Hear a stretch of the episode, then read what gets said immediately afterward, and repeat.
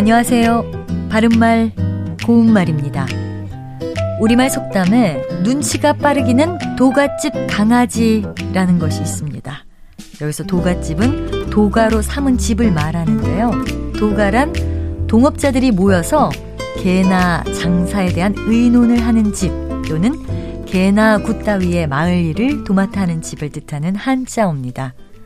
도가에는 사람들이 많이 드나들게 마련이기 때문에 이 속담은 사람들이 많이 모여들어 나드는 도가집 강아지처럼 사람의 동정을 잘 살피며 눈치가 빠른 사람을 비유적으로 이르는 말입니다.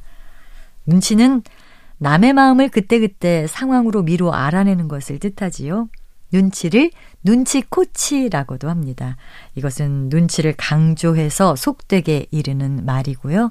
눈치 코치는 한 단어인데 여기서 코치는 원래 없는 표현이지만 운율을 맞추기 위해서 아무 의미 없는 말을 붙인 것입니다. 참고로 관용구 눈치코치 다 알다는 온갖 눈치를 다 짐작하여 안다란 뜻으로 눈치코치 다 아는 애가 왜 그런 말을 했니? 처럼 쓸 수 있습니다.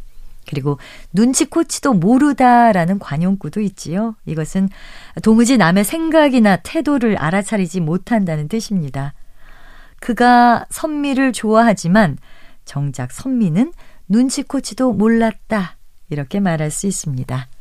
바른말 고운말 아나운서 변형이었습니다.